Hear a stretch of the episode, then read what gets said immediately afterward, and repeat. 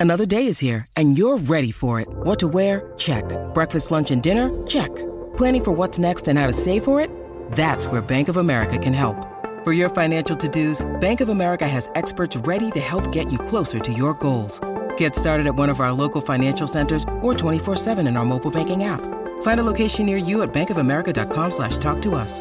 What would you like the power to do? Mobile banking requires downloading the app and is only available for select devices. Message and data rates may apply. Bank of America and a member FDIC. Contained herein are the heresies of Radolf Burntwine, erstwhile monk turned traveling medical investigator.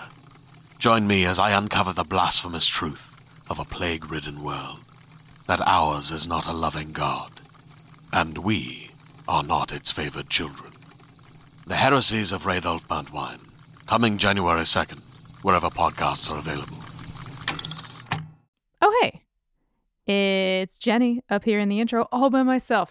when the Kristin's away, Jenny will record the intro by herself, as the old saying goes. Hello. Uh, I'm so excited for you to hear this week's episode. This is our live episode from Boston. We had some really special guests. We've got Jess Abbott and Avanthi Govender, aka our current wives. We've got the incredible author Malinda Lo joining us, and not just an author, but also an X Files scholar, as you'll hear in episode. And we've also got my pal Josh Kantor, a organist and keyboardist of such repute. My God, uh, he is the Fenway Ballpark organist, and he's also played with you know just a few musical artists you may have heard of Mavis Staples, Eddie Vedder, Death Cab, Wilco, The Decemberists, Yo La Tengo, Lucinda Williams, mm, Jenny Owen Youngs. Uh, he's amazing. And um, what you'll hear in episode, uh, I think will benefit from a little bit of context up front here. I just want to let you know he was going to join us in person because he was over at Fenway um, doing a ball game. Unfortunately, there was a big rain delay and he wasn't able to make it to the venue on time. So instead, he arranged to call in to the podcast. So uh, he's he calls in on my cell phone. We're chatting with my phone up to the microphone. He was a tremendously amazing sport about making the time. There's a little section in every Red Sox game where uh, the whole ballpark sings "Sweet Caroline." It's a moment. It's very special. Uh, he he made sure to call in during Sweet Caroline so we could have a little bit of a chat while he was still uh, up in his organist's perch over at Fenway. So we're really excited for you to hear all of these incredible people who who joined us for the episode. Um, it's really really fun. Now, another bit of business before we get into it. I need to let you know uh, about the results of the Sexual Tension Awards poll from the last episode, Shapes. I only nommed two slots worth of noms, uh, and the results are like very clear. There's no confusion in the listenership, I think, about like who is the winner. In second, aka last place, with 19% of the vote, it's Sklyly. Would they have done better if I had come up with um a better ship name? Maybe.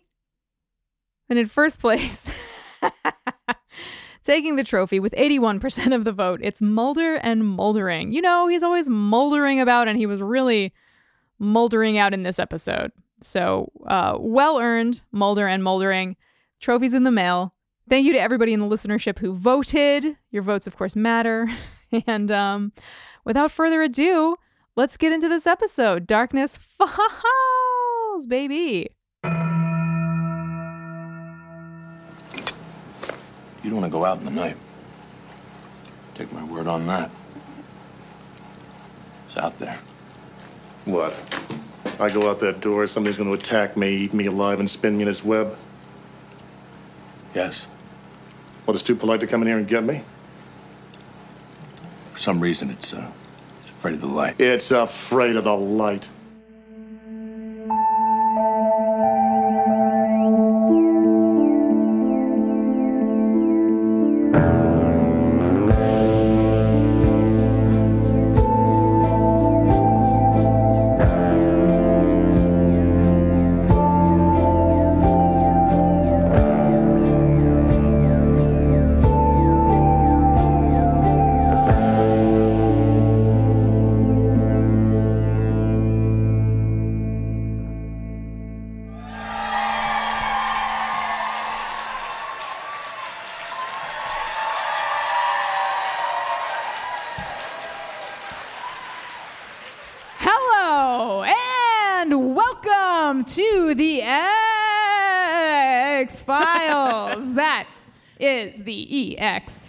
Files, a buffering rewatch adventure where we're watching and discussing every episode of the X Files one by one, spoiler free. I am Jenny Owen Youngs ex wife of Kristin Russo, and I grew up watching the X Files. And I am Kristin Russo, ex wife of Jenny Owen Youngs, and I've only ever seen 20 episodes of The X Files. Today we are watching season one, episode 20 Darkness Falls. Darkness Falls was written by Chris Carter, directed by Joe Napolitano, and originally aired April 15th, 1994. This is the one where Scully, a medical doctor, wears a very brightly colored parka. But according to IMDb, this is the one where a group of loggers working in a remote forest unearth thousands of deadly insect like creatures that paralyze and cocoon their victims. Scully, Mulder, and a few others end up trapped there. Bum, bum, bum. That sound cue is on IMDb. It says, it says bum, bum, bum. Yeah. Producer LaToya Ferguson gives this episode a scary rating of 2.95 out of 5 possible. We have ice at homes. You remember Ice, the episode that was like this one, but in the cold instead of in the woods? Scully honestly wore another incredible parka in that episode. That was the white one. Get Scully outside! Do you think Scully has a leather jacket? Yeah. Nobody tell her. Oh, I think that was just the collective queer sigh. That's the sound of it. Like if you're doing like sound cues for something and you need like queer audience size for Gillian Anderson, that would be it. Uh, okay. Were you done with your? Oh, my general thoughts. General thoughts? General thoughts? I loved this episode.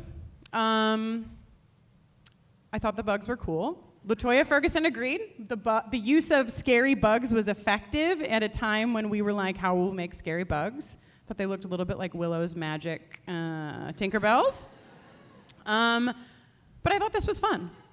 I thought it was fun. Honestly, I love to see an asshole man eaten alive because a period. I mean, like, period.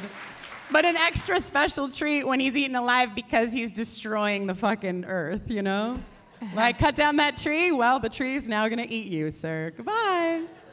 So, those are my general thoughts. Nice. Oh, and I also love a lover, lover's quarrel. Love a lover's quarrel. Uh, Mulder and Scully fighting in Yeah. the woods before death. I think I said in a crystal ball that I think the reason they will kiss is because of impending death. Uh huh. So, like, we were getting closer. Yeah, yeah. Baby steps. what? Just the way that you looked at me like, yeah, yeah, I can't tell her anything. Okay. What did you think, Jenny? Well, this is an episode that I have like very specific memories of watching as a kid mm-hmm. in 1994 and being like, "Whoa, in the woods, gotta be." I lived in You the lived woods in at the the, woods, time, yeah. and I was like, "Could be me. Did you have like experiences that I'm as- too young to die." Did you have experiences in the woods while watching X Files where you were like, what if this is like a new like species? This is an alien bug. This is a fill in the blank. Like, did you connect the there, two? there are some truly horrifying bugs in the woods, Kristin. That's why I don't go there. Yeah, it's. Uh, I would not recommend.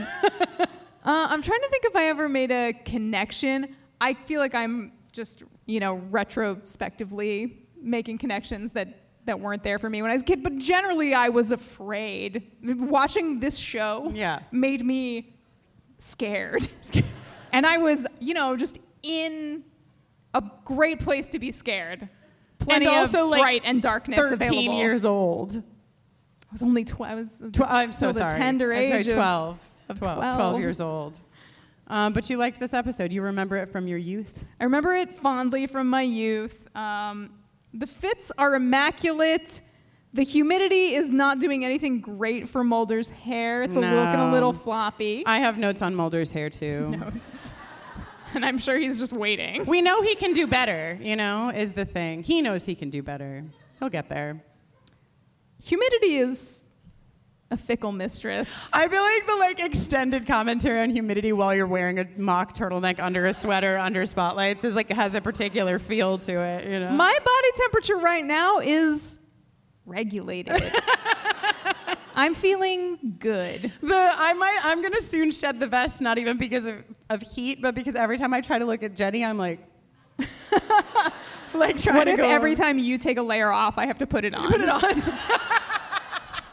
yes, please. Welcome to our very first live recording of the X Files. This is when we find out. Can we do it? Don't know. We'll find out. Stay tuned. Let's begin at Olympic National Forest in Washington with angry I- loggers. Am sad that some of these grade A beef lager hunks in incredible outfits die before essentially, yeah, before we're out of the cold open. they are not long for this Two- world. Hunkologist Jenny Owen Youngs says too many hunks died before the credits. Not the episode for me. Though we do get a couple of, I think we get a couple of hunks post the loggers. I look forward to hearing your thoughts. Wow, sounds like judgment. She's like, "Mm, okay, you're not the hunkologist here. Um, yeah, we see, hu- we see.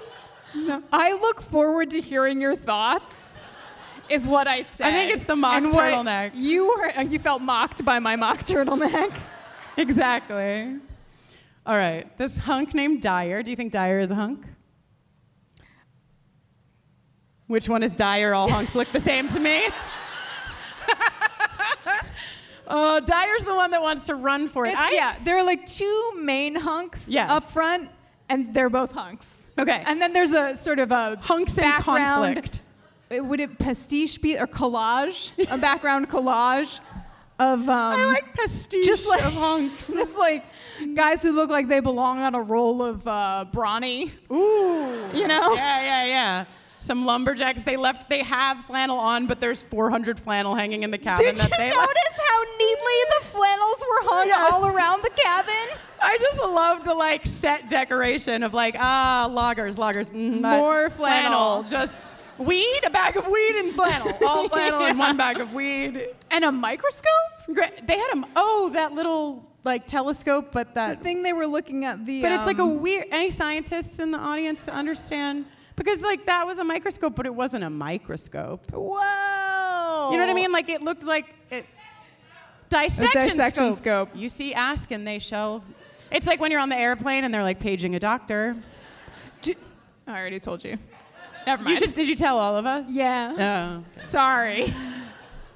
Um, okay, so the loggers try to escape. I don't really understand this, but I've learned so far, 20 episodes into the X Files, that I don't have to. You just gotta go with it, Kristin. Ride Why Ride did the they wave. leave the meal to go into the forest? Why couldn't they stay in the cabin with the generator longer? I have. Why didn't they leave at the crack of dawn instead of waiting Why? until mealtime to then go outside to have an argument to then run at top speed through the woods, but not fast if they had like one flashlight, then they could like make a chain. Sorry to unexpectedly hold your hand, but I don't like they- this. You hold the flashlight and shine it on your face, and you hand it to me, and I hold it, and then we we sort of like daisy chain out the woods with a flashlight, like hands across America, but Flashlights across the woods. flashlights across the woods. Sure.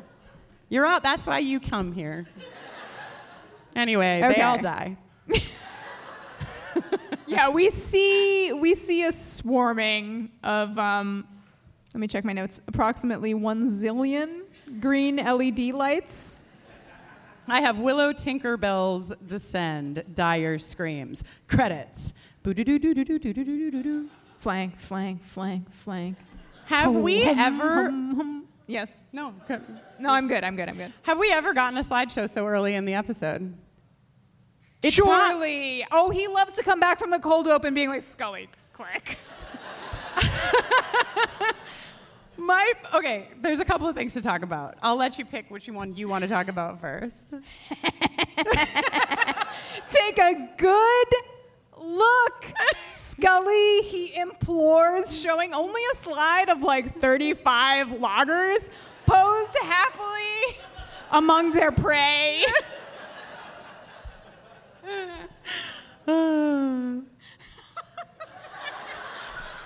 She's like, What am I looking for? And he says, I don't know, a boyfriend?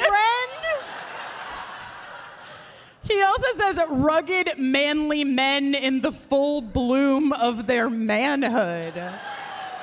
You might have a rival in hunkology with Fox Mulder. Mulder's, yeah, he's not just an incredible profiler of serial killers, but also of rugged, manly men in the full bloom I of manhood. like, I feel like Mulder is really trying to figure out if he's manly enough for Scully. Like he's having some like gendered feelings lately. I think you know. Am I strong enough for her? Does she want a rugged man? Does she want a professor that's older? What is she after, and how can I be that? I want to tell you something, but I mean, it's not like a plot spoiler. But you know, the first live event. Mm, No, No, not the- the, first live event. Never mind. But was I, did. say, I you did once spoil. spoil a major character death in front of a live audience, but this is nothing like that. You were warned. I was just gonna tell. I just wanted to give you something to look forward to. okay. Okay, I'll be. I'll be vague. You've seen Mulder running on the track. Yes. That's not the last sport you will see Mulder engaging in. Great. Um, I would like to point out one thing about Mulder's art of the slideshow, which is that when he says they vanished, he goes to a white slide and then continues that. Like at first I was like, oh, and that's the end of the slideshow. And, I was And then, like, he, and then he flashes the flashlight up under his chin. Oh, okay. So we learn that the Federal Forest Service has allegedly given up. Then we learn that there's these guys called monkey wrenchers who are environmental terrorists. Uh, the foresters think, the foresters, the Freddies as they're called, thinks that the environmental terrorists are who to blame. Because it's super common for like folks who really want to protect trees to kill a bunch of human men.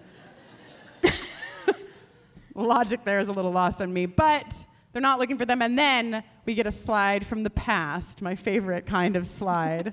All of my guesses about what will happen in an episode of X Files are like, but it also happened in 1965.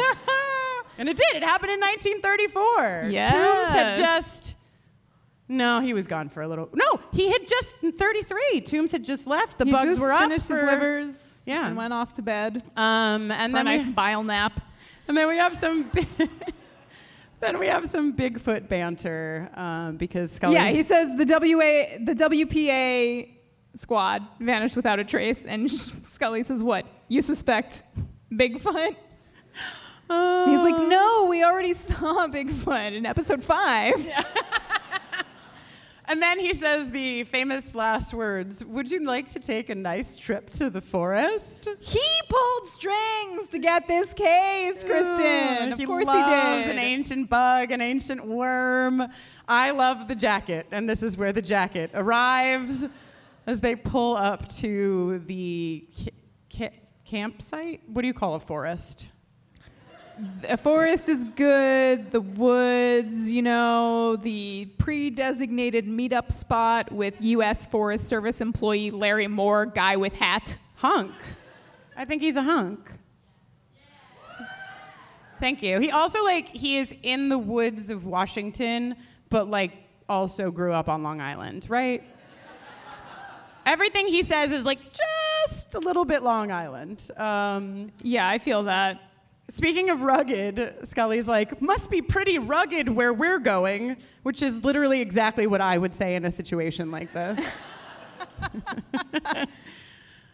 he has the Freddy, Freddy Larry, has a bullet hole in his window.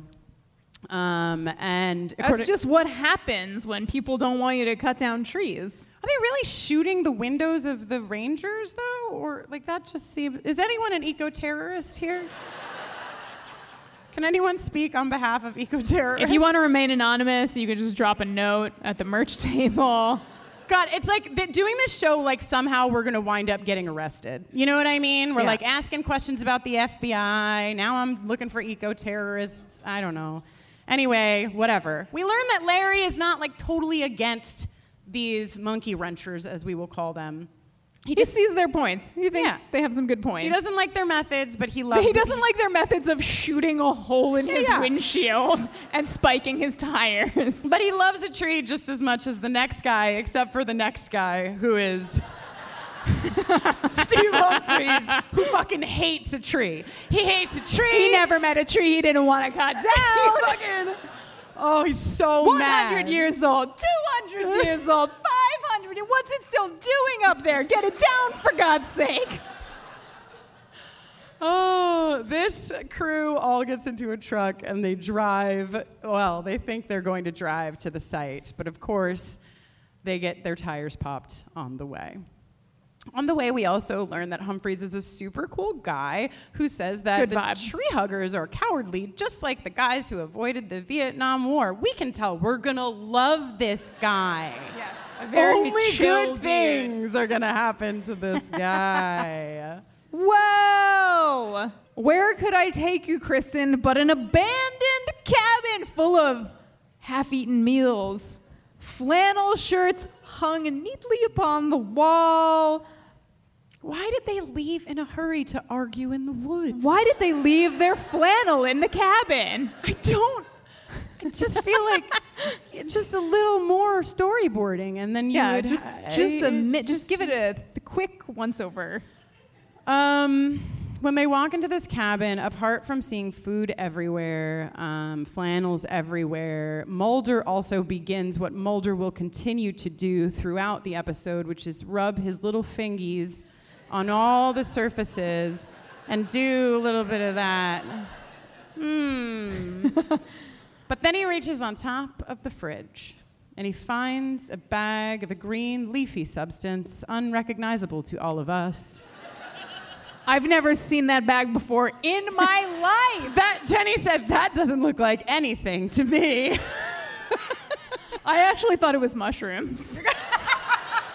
Honestly, It could I be. I mean- feel like we don't have the enhance. Yeah.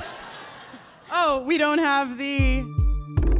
Holy hocus pocus, get it into focus. Enhance, enhance, enhance. A simple incantation to bring illumination. Enhance, enhance, enhance, enhance, enhance. I did the Jenny Owen Young's dance for that song. What did you? I wasn't looking. Oh yeah, that is what I do. I had my eyes closed and I was conducting, kind of. Um, Just this once. They call uh, Mulder calls this this bag of weed party favors. And speaking of party favors, we have a couple for you. Just for you, they are Kristin's current wife, Avanthi Govender, and my current wife, Jess Abbott. Well, well, well, well, well. welcome to the welcome to the pod, wives. Look at them. They dressed up. They they were really sneaky texting with each other behind our backs, but then they told us at the end because they know better. Avanthi is wearing a tie, but Jess is wearing a button up shirt buttoned up all the way to the top with a cross necklace fixed around the outside of the shirt. Backstage, Jess was like, Kristin, does Scully really do this thing that Jenny says she does? And Jenny was like, what the fuck? which is just like behind the scenes, which is, I assume, what you want. Welcome to the podcast, Avanthi. Hi. You look great. Thank you. You're welcome. Welcome, Jess. Hello. Thank you. You for having me. You also look great. Thank We- you. I'm trying to channel Scully here. I'm like, she probably wouldn't say much. She would just kind of Look. stare with a long gaze. Unless she thought there were fucking bugs on her hand. then she would lose her mind. We have um, a couple of questions for you. I tried to design sort of the weirdest newlywed game that could be designed in the current circumstances. Jess and Avanthi, you've been prepared in advance with the questions. Um, we are going to try to also guess your answers. We probably should have written them down, but we're just honor, Scout's honor. Okay, the first question is In your current marriage, who is the Mulder and who is the Scully and why? Jessica? Oh, well, I mean, it, when I read the question, I was like, I mean, Jenny's obviously got to be the Mulder. um, I just feel of the two of us, she's most likely to have a magazine with nude women in it.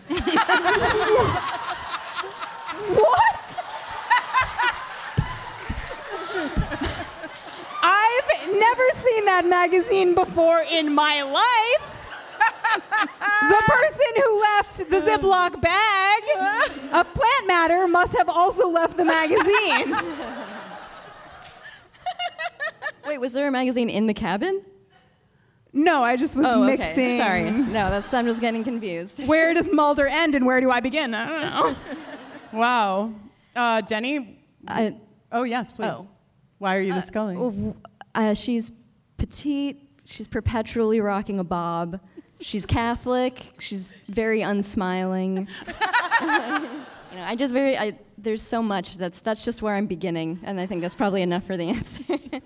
oh, and also, part of why I asked, I like double checked with Kristin about this cross necklace over the shirt was that this is how I always wear this shirt. and so I was like, yeah, it's Scully You for sure. It really was just like are. really solidified Okay. why I chose what I chose. Okay, I'm done. Sorry. Jenny, was this your was this your answer? This was my answer for all of those reasons, and also because. Except for the one about the nudie magazine. except for that, and then in its place, that Scully i delights in and also is the absolutely undefeated queen of roasting Mulder ferociously. Yeah. um, okay, Avanthi, what is your answer? Who's the Mulder and who is the Scully, and why? You are Mulder. Okay, Um, that's what I thought. do you want me to explain why you are Mulder first, or You can do admit it, that I'm Scully? You should admit, yeah. Tell everybody right here, right now. that you- Mulder, Scully? Great.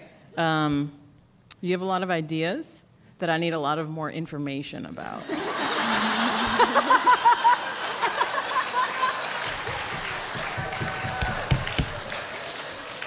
Uh-huh, yeah. Uh huh. Great. and I am a medical doctor.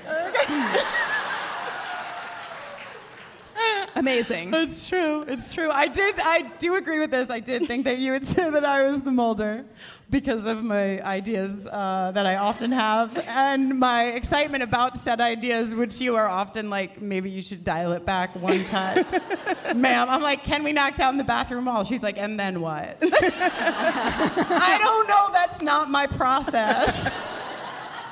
Let the artist work. Okay. Second question. In the partnership between your current wife and her ex wife, who is the Scully and who is the Mulder and why? Uh, Avanthi, you can go first on this one. I'm assuming that y- the current wives did not discuss this together beforehand. We have never spoken. um, Jenny is Mulder. Jenny is Mulder. Yeah, because I think she has a lot of plans that you have a lot of questions about. It's just like steps up. uh, Jess? Um, I, you know, I think I forgot to prepare for this one. You're just going to have to do it live, baby. who's the Mulder? Who's the Scully? Uh, you know, I might kind of counter Avanthi on this and flip it. I feel like Kristin's got a lot of ideas, and Jenny is just kind of along for the ride. But you know, also, Kristin's like taking a lot of notes and stuff. I feel like there's always like a document to look at It's for true. what's going on. yeah, yeah. That's true. And that, you know, Scully is just like click clacking over there. She's keeping track of all the notes. And Mulder really goes off vibes, and that's for sure Jenny. Jenny. Jenny does. Oh, yeah. Jenny does definitely go off vibes. Yeah. Also, I mean, you're also like me often an unsmiling Catholic, so you know. I love that you that you see me that way. It's nice to share with you. Great. Do you agree with the assessments of our current wives? I celebrate all perspectives on this matter. Jenny and I playing it safe. As long as it's the truth. Um, okay, we have a couple of other questions. Do you, do, are you? How are you guys doing? Are you having a good time? It's really hot up here. Try wearing a fucking vest and a shirt and a hiking boot and another hiking boot and a pair of pants. We're fine. yeah, we decided we're fine over here. Um, before you guys leave, could you? I just wish you would stay the whole time, actually. But um, I, I just was hoping that we could share with the uh, group our communal watch of a franchise um, about vampires and love.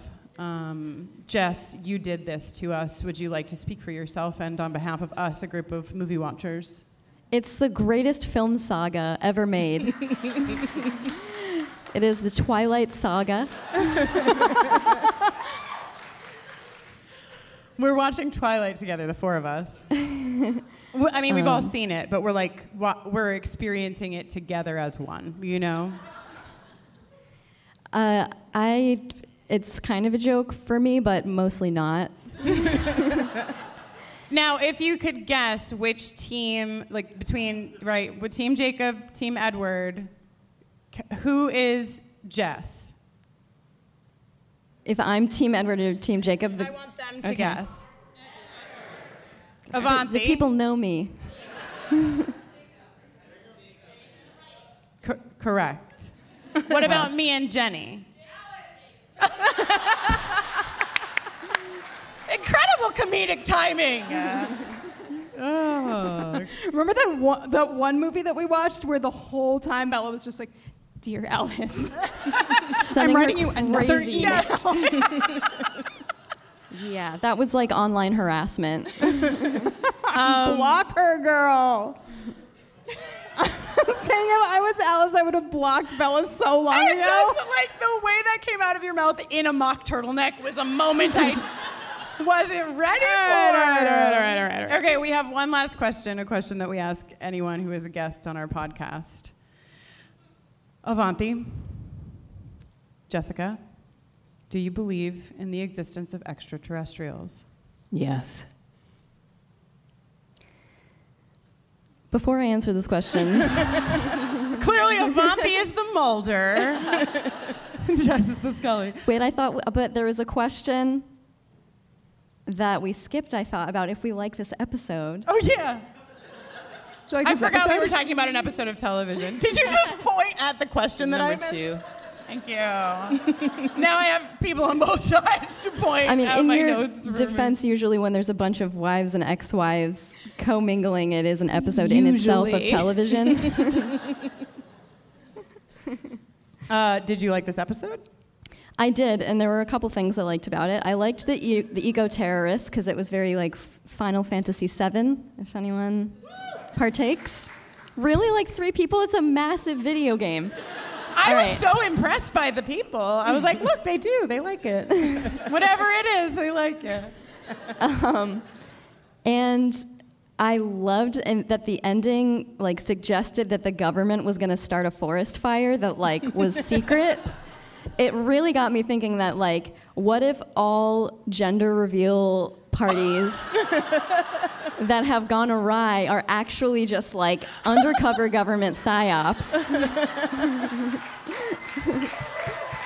like what if no one is actually having a gender reveal party?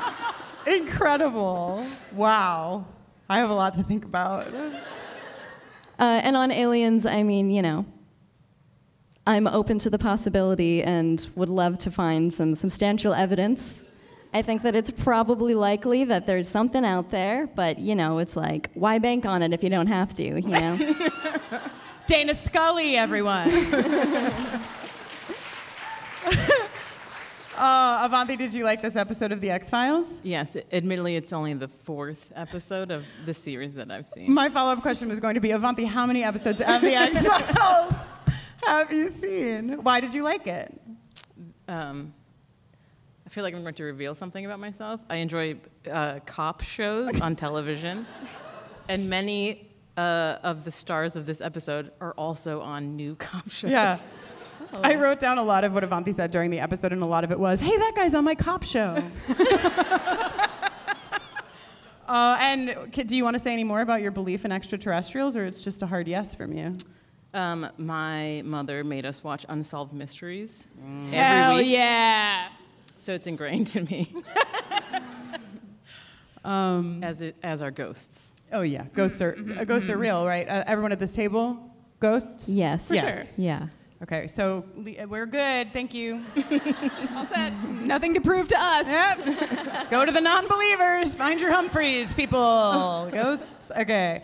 Um, well, this is a first. Hopefully not a last. Hopefully not a last. Look at us. Who Please? knew? Not me. Please, uh, Boston, will you give it up for our current wives?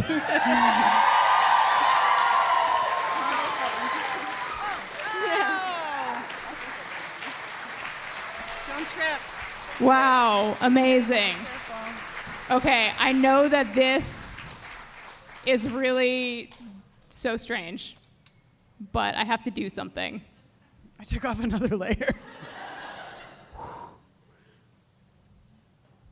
We have a very special guest. Ladies and gentlemen, it is your very own Fenway organist and keys player of much repute, Josh Kantor.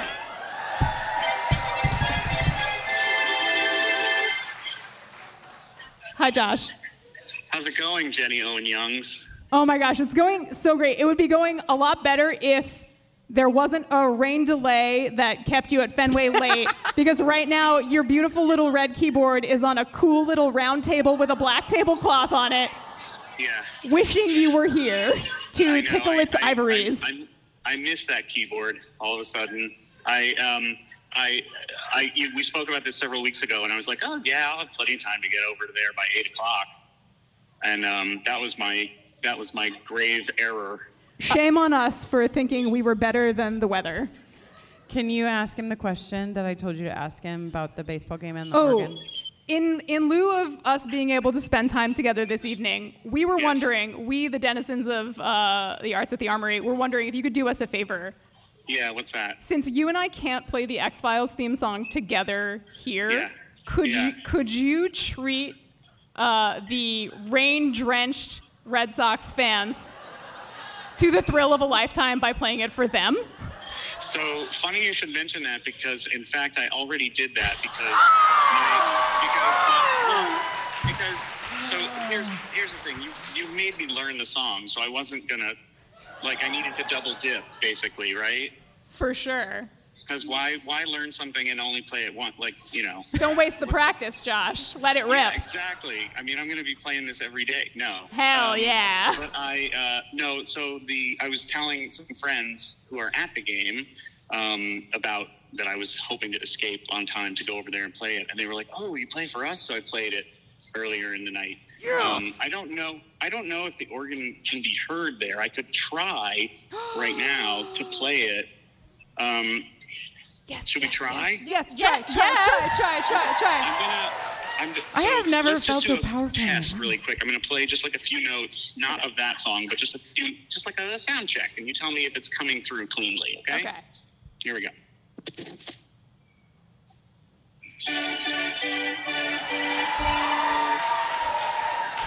Was that was that reasonably audible? Oh, oh yeah. Oh yeah. People are freaking out, Josh.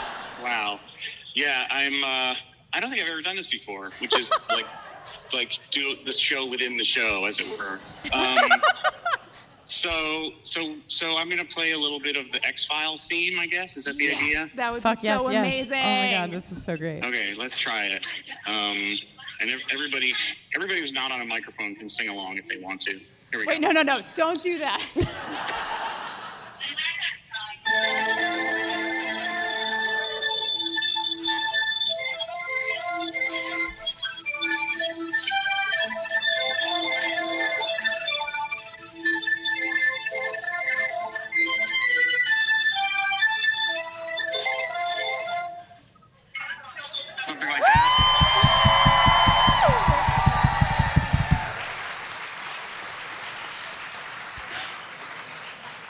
don't know if you could hear the explosion that Oh my just occurred God. over here in response. Uh, I could, and that was really exciting. It was. So, but so it's a it's a TV show. Is that what it is? Josh, did you not use the login that I sent you so you could watch oh the no, episode? no, I did. I'm um. So I'm not going to tell people what your Hulu password is, but let's just say I'm a prude, and it definitely made me blush. Hell yeah. Mission accomplished. Yeah, exactly. Uh, did you have a good time watching your first episode of The X Files proper? I had a pretty good time. I had seen all of the promos back in the day because I was a regular Simpsons watcher, and they would always show them for during the commercial breaks of, of that show, The Simpsons, which you may have heard of. Um, but uh, yeah, I watched it, and um, you know, it was interesting in a way. Like I had to, I, I get, I'm easily spooked, so I had to kind of like watch it with the lights on and like make sure to like you know, make myself smile and giggle whenever I was, you know, feeling uncomfortable because then that would kind of like remind me that it wasn't actually really happening. Uh, yeah, well, you definitely got to have the lights on so that the green LED bugs don't get you, for sure. Yeah, right. Although may, uh, maybe they look cooler in the dark. I don't know. But um, there was so. Uh, it, I mean, if you don't mind, I can remark on a couple of things that that got my attention. We would love that.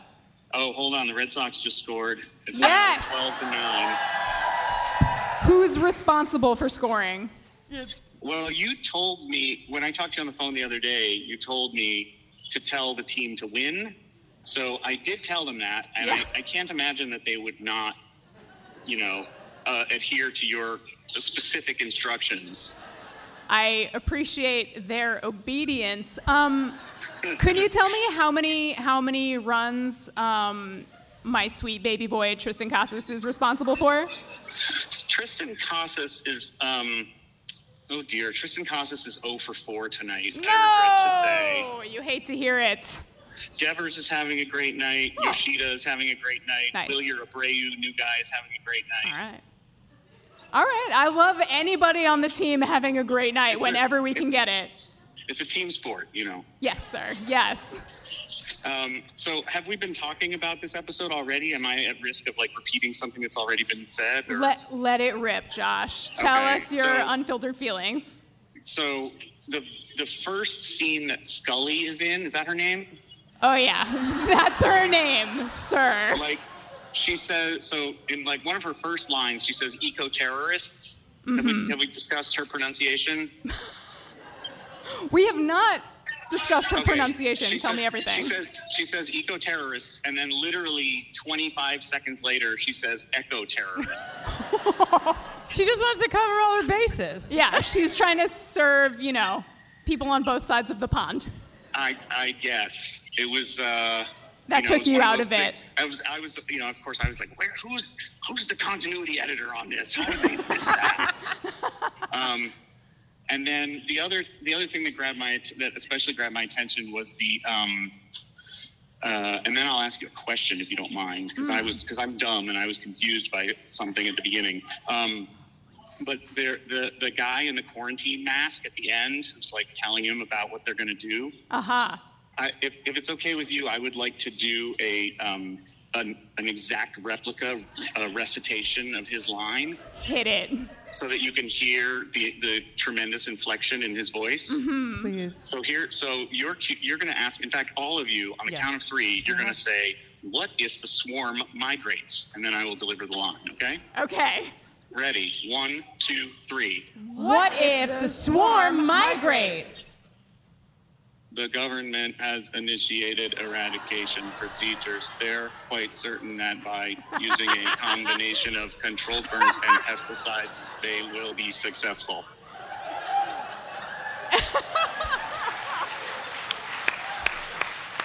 And who can argue with that, Josh? Oh, I oh mean, my it was God. it was the passionate delivery that, that got me, you know. For sure. So, um, but so- I'll, I'll ask a question if that's all right. Please. I really. Yeah, sorry. Go ahead. oh no, I was just saying, please go for it. Yeah. Um, so at the beginning, I could not figure this out, and I don't know if it's important or if there's something I'm missing. But like, how was it that the loggers knew that that the shit was going down at at, at sunset? Josh, Josh, Josh, Josh, Josh. My sweet angel prince. You are already asking too many questions. Really? yeah, you just you just gotta go with the vibes. Okay, because everything everything else I could kind of everything else like more or less added up, but I was just like Yeah. I actually I went back and rewatched that opening scene because I was like maybe I missed something the first time, you know. But Yeah. somehow they knew they were very aware Yeah. that you know that it was about to get gnarly. Let me tell you, it wasn't you that missed something the first time. Oh, okay. You know what I mean? That's a relief. That's a relief. Um, well, then in that case, I guess like can we talk about David Duchovny's music career a little bit, maybe? Yeah, lay it on us. because I think I, I might be I'm probably one of the few people who knows more about his his career as a musician than his career as an actor. I couldn't I know he's been in things, but I, I don't know what they are. Um, other than um, this show that we're talking about. Um, but in uh, mostly, I just wanted to let people know in case because this is a this this I feel like is an important bit of local rock trivia. Um, so he's put out three albums. I'm sure you've all heard all of them. And um, the first one came out in 2015, and it was recorded. Does anyone want to guess? Don't just guess to yourself. Just everyone in your mind think where was this? What town was this album recorded? in? Okay, everybody have it. I got it. Okay, so if you said Medford, Massachusetts, you you would actually be incorrect because it was recorded on Highland Street in Somerville, Massachusetts, Wow. right blocks away from the Armory. So you're saying we basically we basically are making David Duchovny's debut album right now. We're that close to the studio. Whoa, we're like Yeah, I mean, breathing in can- the you- air. I feel like you can feel David the Duchovny studio breathing. energy where you are, probably. Oh yeah. Oh yeah. The vibes are coming in nice and clear. Yeah, and then um, the only other thing. By the way, am I like, am I wearing out my welcome yet? Just like I just what's wanna- gonna happen just wanna if they need need 'cause the I know you organ? have a- I'm like, so probably have many panicked. Other plans. I know you have another guest. And Uh, but we love talking to you, and we love okay, knowing fine. what you so think. The, the only other, the only other thing I wanted to say about his music career that I felt was worth sharing with a group of people who I don't know and can't see is um, I just wanted to read um, the lyrics to a chorus from his uh, debut single, if that's all right. I demand that you do this. and just really just soak this in everybody you know close your eyes if you have to just imagine this imagery that he's creating this this tremendous wordsmith david Duchovny. he's like a he's like a younger more handsome bob dylan if you think about it really Uh huh. Uh huh. For sure. um, and this is these are his lyrics. I can't make it rain. I can't make it shine. And I can't turn this shitstorm we're in to some rainbow sun shower of holy red wine. That's a that's a mouthful and numerous mixed metaphors. And then the second uh, coupling, but in the test of our love, in the test of my love, in the test of our love, darling, yeah, if it's multiple choice, I gotta mark none of the above. So just kudos to him for introducing the concept of multiple choice quizzes into a sort of forlorn love song. I feel like that was a major innovation on his part. yeah. I've never I. heard, I've never heard anyone else do that. I don't know. Maybe you've done it. I don't have all your records. Not so- yet. Not yet. But now maybe. Now that someone has blazed the trail so boldly. Yeah. Yeah. Can you make it? Can you like make a quick edit on the, the album that's coming out days from now? Just be like, we got to add this one thing. I think we can swing that. Choice. For sure. Yeah, hold- Mhm. Stop the presses. I gotta lay this down. I will do it for you, Josh, and for Thank David. you. My God. I can't thank you enough for taking time out of your very busy, literally playing organ at a baseball frigging stadium right now schedule to talk to us about this show. This is unprecedented. There are very few people uh, on Earth whom I would do this for. I don't know Kristin, but I hear she's lovely. But um, Hi, Josh. Jenny, I think you're you so are- great. I love you, Josh. Oh, thanks. Let's let's start out with like and see where we get. no, no offense. I hear you're totally awesome, but I'm just. Sure, I'm, sure. I'm, I like to move slowly with these things. One step at a Um, time, one step I've at a time. I've been I've been burned before, you know, and it's my fault, and it's okay. I'm in therapy. It's all Fine, gonna be fine. Josh, I, I respect your boundaries. Awesome, thank you. Welcome. We'll hang out sometime. Maybe I don't know. Where are you guys going after the show tonight? Uh, we'll be by to drop off your keyboard for starters. Oh.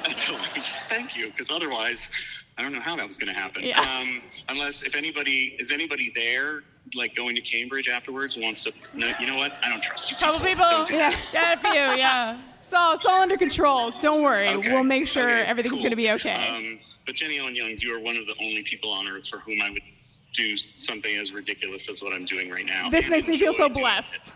Thank you so much for talking to us. Thank You're very. Uh,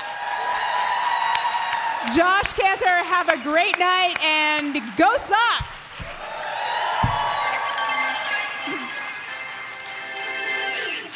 Bye, Josh.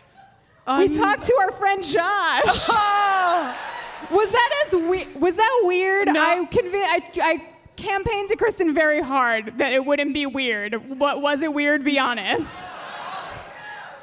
I, Okay, I, I think you did a good job. She really did have to campaign. She was like, anyway, so eight o'clock on the nose. And I was like, what are you doing? He's calling in. He's what? But you were right. What a guy. Just like I was literally panicked the whole time. Like, aren't there moments when the organist must play? Fucking like basses been in it? Then I don't know. Isn't that what you do for basses loaded? Oh, that's why he oh. was like, I'll have a good chunk of time just after 8 8, p.m. o'clock, because yeah. it's Sweet Caroline time. So we got. Hell yeah. Oh my God. So um, this is what you baseball. Go Sox. Go Sox. Honestly, like after that, go I know, Sox. right? I know I'm in Boston. Go Sox. Well, you're in Somerville. I'm in Somerville. I have nothing against the Red Sox. I like the Mets. All right, all right. It's not a Mets crowd. But like Mets is like how you're like a soft New Yorker to Bostonians, right? Like I won't, you won't punch me in the face because I like the Mets. Uh, we're good. You want a beer? I want a beer. We're good. Cheers, Jenny. I'm fine. I can take You're care fine. of No, myself. you're great. Absolutely. I would love a beer though. Okay. Should we talk about the? I can have your beer. You can have some of my beer. Okay. Should we Okay. talk about the rest of this episode? Oh my God. Yeah. Yeah, we friggin' should, and I'm Okay, well, to get I'm into it. so pleased to report that there's a cocoon in the woods. It is so big. But don't worry. It is so thick. The crust crunches under the knife. As though it couldn't get better that Scully is in a tricolor parka. She is then belayed up to a cocoon inside of the tricolor parka. T- it's so Yeah. serious, you know? Like Yeah, yeah, yeah. There are Oh. human fingers, fingies, Yeah. cocoon with some fingies sticking out. Um, my note here is I hate the cutting of this cocoon puke. I don't know what it is about the like audio. I don't like it. Yeah, it's good. Also, this is where I say Mulder's hair looks horrible. Are you ready to shop? Rakuten's Big Give Week is back. Get 15% back at hundreds of stores, and it's all happening this week, May 6th to May 13th. It's the perfect time to shop for everything on your list for spring and summer, like clothing, outdoor gear, and travel. I know I'm using this week to stock up on some warmer weather essentials at Ray-Ban and Ulta, and I love that Rakuten even helps me save on travel at sites like hotels.com. Rakuten really is the best way to shop, and you can save even more by stacking cash back on top of deals. Plus, during Big Give Week, that cash back is bigger than ever. With Rakuten, membership is free, and when you sign up and shop today, you get an extra 10% cashback boost. That's an extra 10% cashback on top of the 15% cashback. You won't see higher cashback rates than these. Go to Rakuten.com or download the Rakuten app. R A K U T E N. Shoppers get it.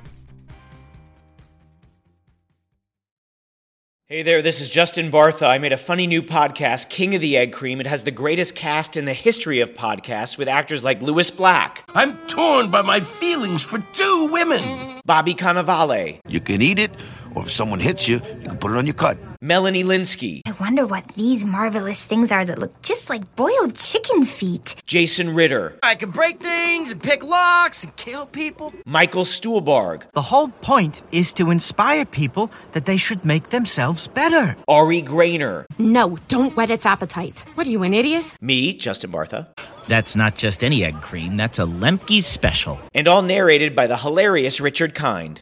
This is the story of Harry Dalowitz and how he rose from nothing to become New York's King of the Egg Cream.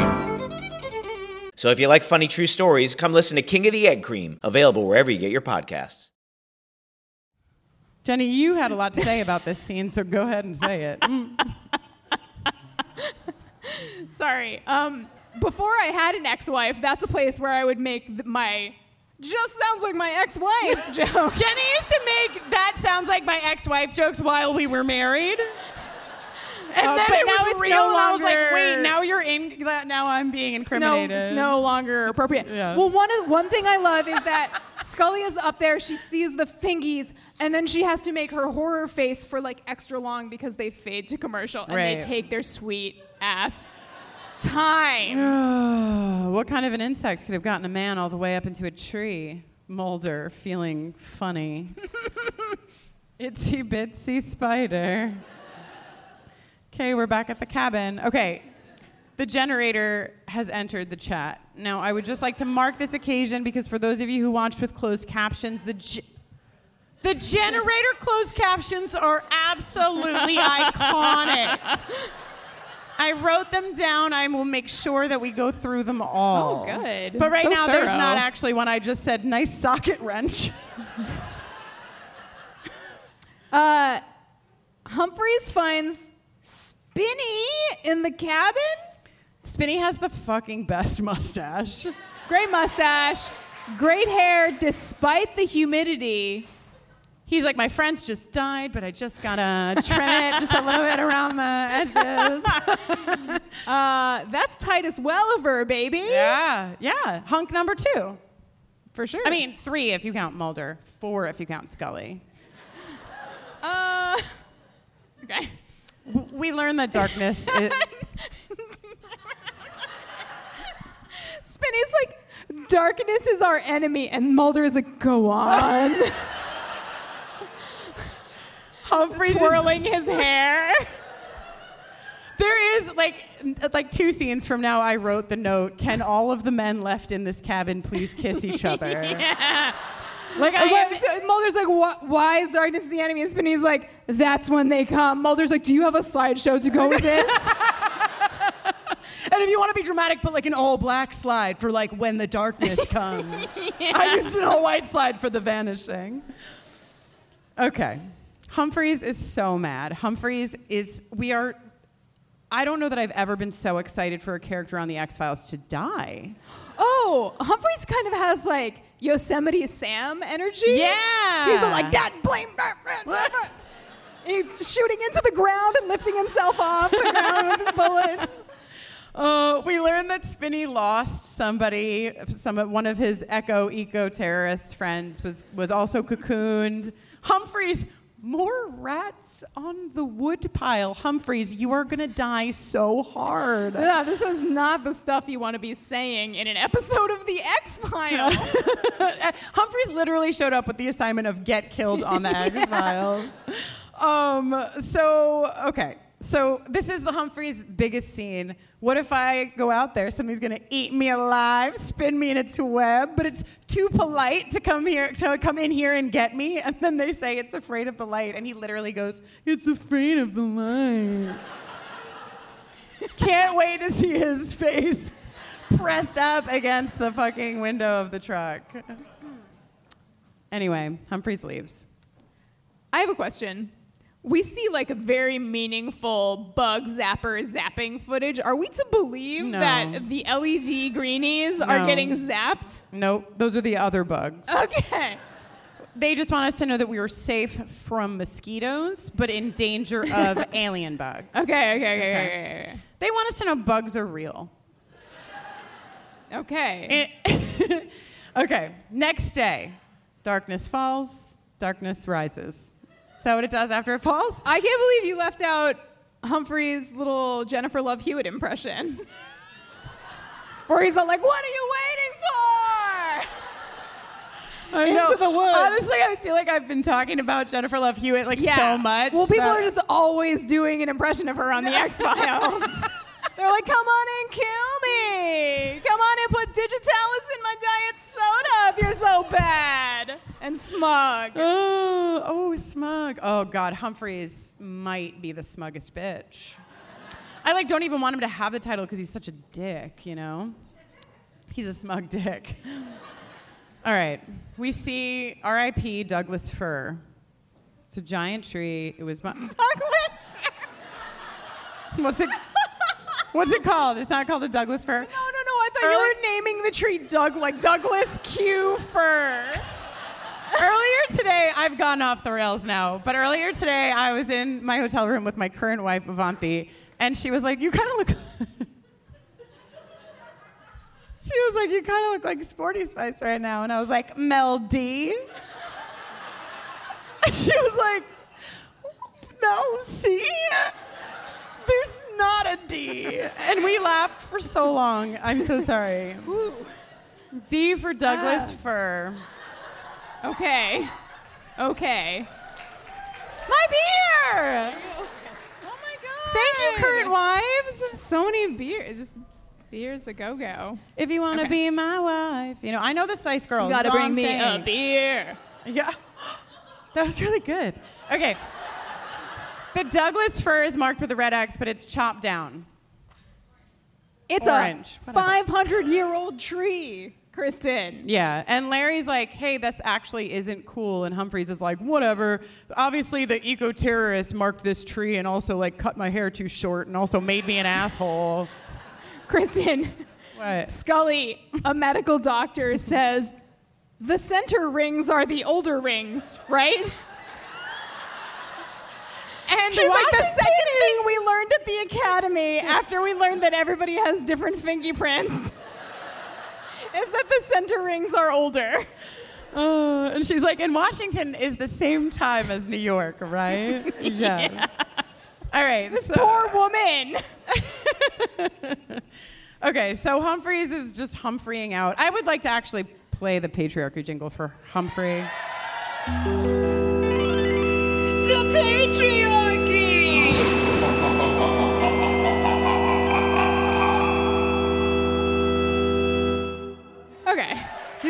Was Josh Kantor on the organ in that song? That was actually me. I could actually, he should be watching his back and his job if he knows what's good for him.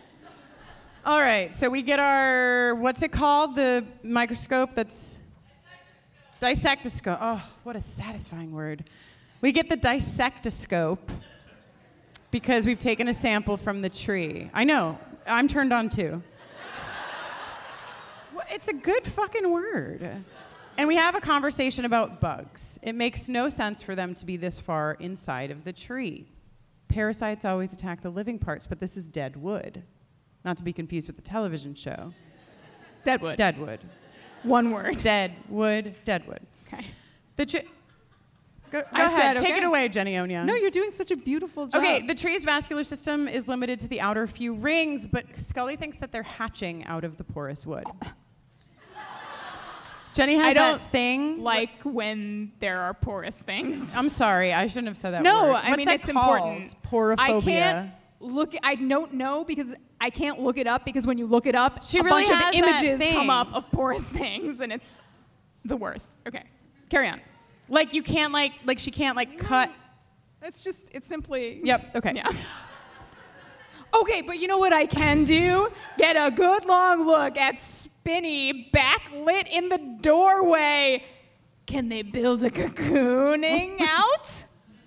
you know what I mean? Yeah, I do. He's there's some high drama with I feel like this is like really good workshopping with the group that we're having. You know, like like they're all there, and one of them is a medical doctor, and one of them is an FBI agent, and one is an eco terrorist, and one is a Freddy. and one is a space worm, and one is a guy who one is a listens to old green football games on his Walkman.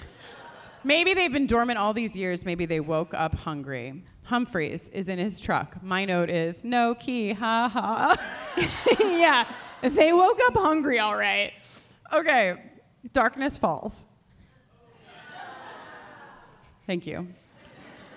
Humphreys is trying to hotwire his car. and- Apparently, by where the sun is, that is gone. He's been doing this for hours. Just or he just started. He sat there for a while and was like, "Nice." I really told them. I gave them what for. I have a question. Uh, this is a really important question, actually, for the the rest of the podcast. He has a flashlight, but it is so small. and I want to know if we can add a 0.2 to the flashlight count because it's a very small flashlight, or if we don't get to count it at all. I don't think Humphrey deserves to get involved in the abacus. What is the yes? Emphatic nodding. Okay, so he has a teeny tiny flashlight. It cannot protect him from bugs or karma. He chal- This is really where the Jennifer Love Hewitt moment is. He says, "All right, you monkey wrenchers, come on out now," and the bugs are like, "Na na na na." na. Um, okay, Humphreys goes. I have an important video to play, actually, if you're still with us. Um, Humphreys goes into the car. He starts the engine. He's like, "I got to get away from these bugs." and he gets it. He like gets the hot wire. The engine is going. But his tire is stuck in the mud, and I can't watch somebody stuck in the mud without bringing into the chat my favorite conversation about tires stuck in the mud. Okay? Thank you, Scout. Would you like me to explain? I would love to hear this. So would I. The car that made these two equal length tire marks had positive traction. Can't make those marks without positive traction, which was not available on the 64 Buick Skylark. And why not? What is positive traction? It's a limited slip differential which distributes power equally to both the right and left tires.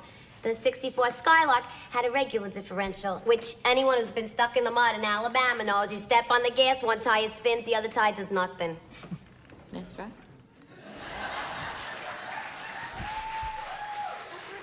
It was so hard for me to cut out any of that scene. I just started watching The Nanny from the beginning. Oh my god!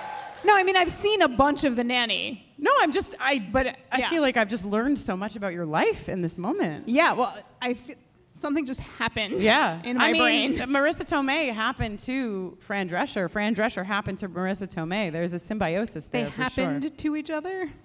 Yeah. No, that is none of our business. that is All right. not what we are investigating today. The forest conspires against Humphreys. R.I.P. The bugs go through the vents. The rocks surround the car. He can't get out. He's attacked by bugs. Ha ha ha ha, my notes say. And then I wrote, the forest legit said, fuck you.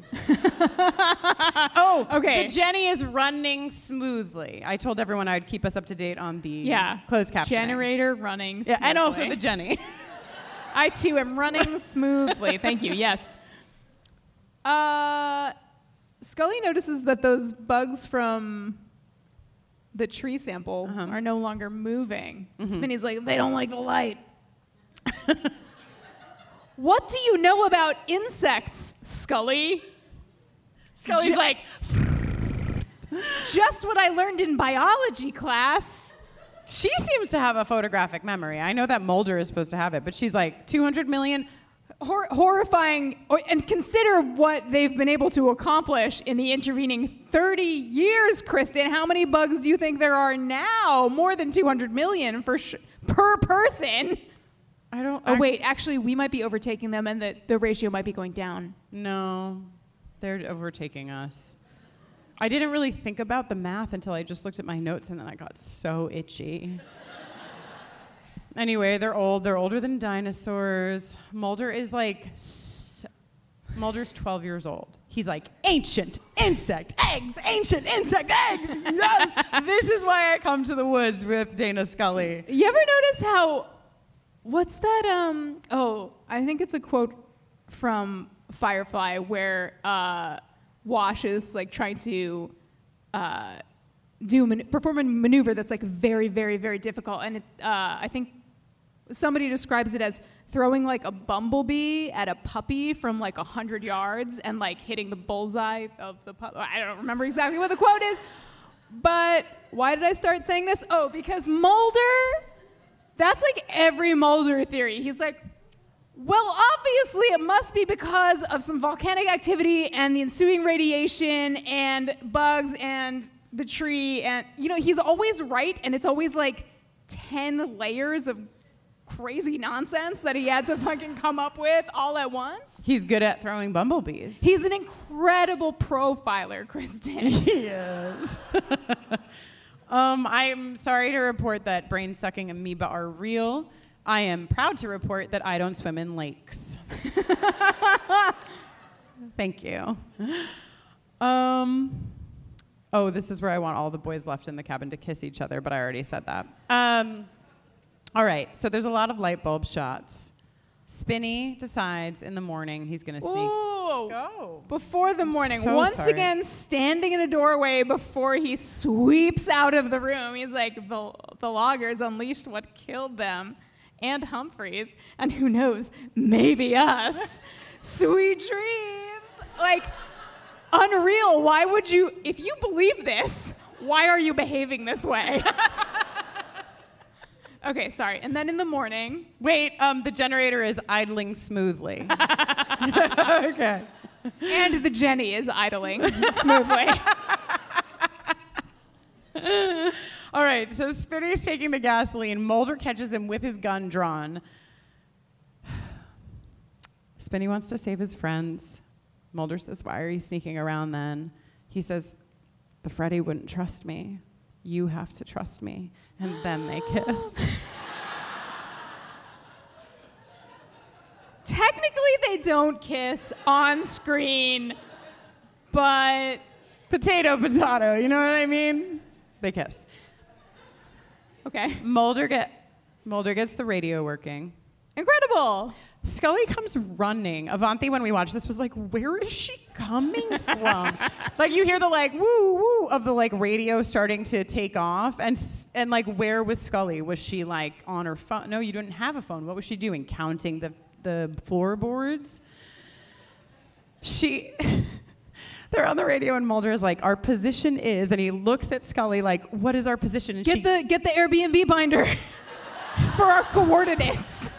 I mean, Jenny, he gets she gets the map and unfolds it, and no one ever says the location because rewind, Mulder cannot read a map. He doesn't know where they are. He's like the woods. I don't know. he crumples the radio up into the, a ball, kicks it, and Scully catches it and tosses it into the Amish woods. All right. Larry turns off the generator because it's morning time, and Mulder's like, "Leave it on. I got the radio running." And then the reveal that Spinney took the gas and Mulder let him. How do we feel about this decision, audience? Love it. I love that confidence. I love, yeah, I love the one bold woo. That's Incredible. the Mulder. We found the Mulder. I mean, we know how the episode ends, so woo. Yeah. So woo indeed. Um, Mulder says he gave me his word. Mulder's a trusting kind of a guy. Would you? As long as it's the truth, Kristin. Yeah. All right. Are, is everyone ready for a fight? A lover's quarrel? Mulder is feeling sad and moody, according to what I wrote in my notes. Scully comes on in, according to my notes.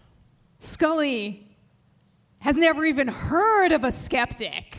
Scully says, I think we both have a pretty good idea of what happened to those loggers and the group in 1934, she says. LaToya was like, obviously, Scully is not a skeptic right now because this is about bugs and that is science. no questions. I understand what a bug is. I understand that they can make a cocoon. Clearly, we've solved this case. She is so mad that not necessarily at what Mulder did, but that he made the decision without talking to anybody else. And he, in turn, Kristin, I'm sorry to say this to you and everyone else here, he in turn calls her sanctimonious. How dare you, sir? Well, sometimes they say you can't get that angry with someone if you don't also want to smooch them. What is that teeny tiny little window all the way up there? Don't know. Can you all see that teeny tiny window the bugs are watching us through? You see that little window? That's if we said we didn't believe in ghosts, they would open that window. We're good. Yeah, we're into it. Um, no, I just want to talk about this decision though, okay? Because I don't think that it's cool to make a decision on behalf of a group when you're with a group. But it's cool when it turns out that you're right and then you all don't die But what if you? of it. But what if you're coming from a place where you're like, I know that there's like a pre-existing tension between these two groups Oh. that will that will bias the way that this unfolds. But hmm. I feel I'm outside of that, hmm. so I should probably let this guy go. Like you know, I just feel like Mulder. I'm not. I don't like sanctimonious, but I do think that Mulder had his reasons. That's all I'm gonna say. Totally. Totally, totally, totally. Thank you. Uh, they stepped into a mess that they're not responsible for, and they're just trying to clean it up. I also really, really didn't care for how this is like such a this is a real heat of the moment thing where, where Scully is like, if they're lucky, they'll find us spun up in a tree, or they may not find us at all. And somehow Mulder turns this around on her at the way that you do if you're in a fight with someone you're very close to and you want to win, and you just and say, yeah, and we're wasting time Yeah. fighting about it because of you. What a great trick. I'm learning. Also, Mulder touches Scully's shoulder as many times as possible. He like cr- every time he crosses the room, he's like, just a lot of like unnecessary touching. Yeah. Um, I also think this is the last theory I will posit before darkness falls yet again. Okay. I also think that they're both going really hard on the like we might die up here bit because that's a great way to smooch, right? There's like a new song All might be about like, but if it was the end of the world, like then we Then could make out. Yeah. So I'm just saying. All right. So they're gonna button up the place to keep the bugs out. There's only one bulb that works. How how are we just hearing about this? Where have they been sleeping? The Where previous- are their flashlights? They always have them. Did they leave them at the jeep? Also, Jeep? let me tell you something. If there's one light bulb left in the cabin where you are, and the breaking of that light bulb means you die, don't go up behind the person who's twisting the light bulb and be like, that's the only one that works. Don't fuck it up. That is. If it were me with the light bulb, I, I dropped, crashed, done. We're dead. The bugs are eating us. Now that darkness is upon us, I would like to bring some lightness to the stage. I celebrate that. Uh, in the form of our guest, Malinda Lo.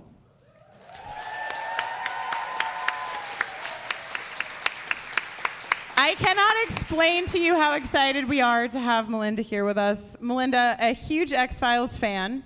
Look at this shirt. Careful of your cords. Cords. Hi. Hello.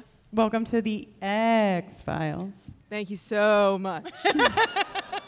Um, earlier tonight, when Malinda came to the green room, she was like, "Hi, and this is my wife." And then Jenny was like, "This is my wife," and I was like, "And this is my wife." And we were all like, "We all did it. We all have wives." We're very successful people. That's right. It was like, you know, when you have like a smart device and you're like, hey, Alexa, but then you have another Alexa and then they just like start talking to each other and create an infinite feedback loop. That, but with wives. Yeah, I mean, we all we, like talked about the Indigo Girls. We did, mm-hmm. we like really made the round, made the gay That's right. That's right. Hi. Hi. We How are are you s- guys? Oh my god. We're fine. It's very bright up here. Yeah, it's bright. It's, It's hot. safe. But, Uh, yeah, we just know. wanted to protect ourselves. Yeah. from Yeah. the good, darkness. good thinking. Good thinking. Yes. So, Malinda, we know you, like Jenny and I, but also a lot of the folks in this room, because you've written just a few books that are just like kind of okay. They're just Yeah. Just a few. just a little bit, just a little bit great. We enjoy your written word so immensely. This is not a but that interacts with what I just said, but just sort of contextually. And that would be reason enough to be like, come talk to us. But you are, dare I say, an X Files scholar? An expert. I, I was. It was a long time ago. So was the show. I know, I know. Yeah, I'm kind of old. I've, I've been around. Would you not say that, you know, X Files is forever? It is now. Yes. Okay. Good. Good. Good. Good. It good, is good. now. Um, so when we emailed you or Mm-hmm. messaged you in whatever internet way that we did, you were like, actually, I, ha- I happened to write my college, pa- like your fi- one of your biggest college papers was on the television show The X Files. Yes, well, it was in graduate school. I was trying to get a PhD in cultural anthropology. Um, Very and- Scully of you, you know. Yeah, yeah. Not in medical anthropology, though. I, it's, it's, so you're a doctor. Okay. Well, I no, I'm not because I, I dropped out of graduate school. So the X, I did research on the X Files and X Files fandom in graduate. It was the height of my graduate school career, and after that, I dropped out. So I never finished my research. So the last research I did was on the X Files. Yes. Yes. Yes. But also, like, you went out on a high, so good I for did go out on a high. Yeah. Uh, there was no going forward after that. That was the peak Yeah. of Peak, graduate yes. school, literally. Yeah. So tell us about this paper.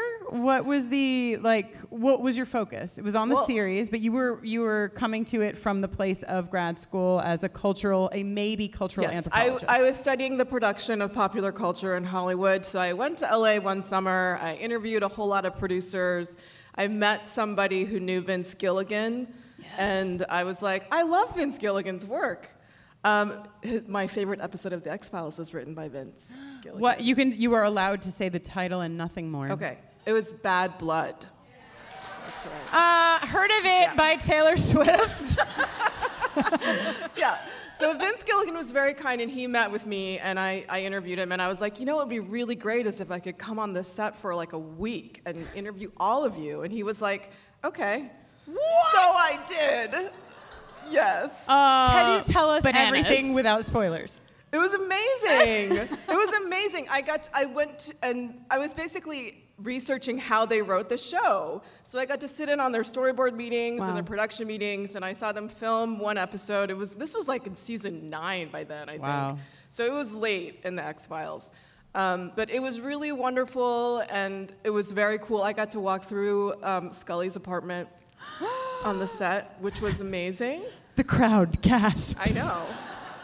I saw the bathtub.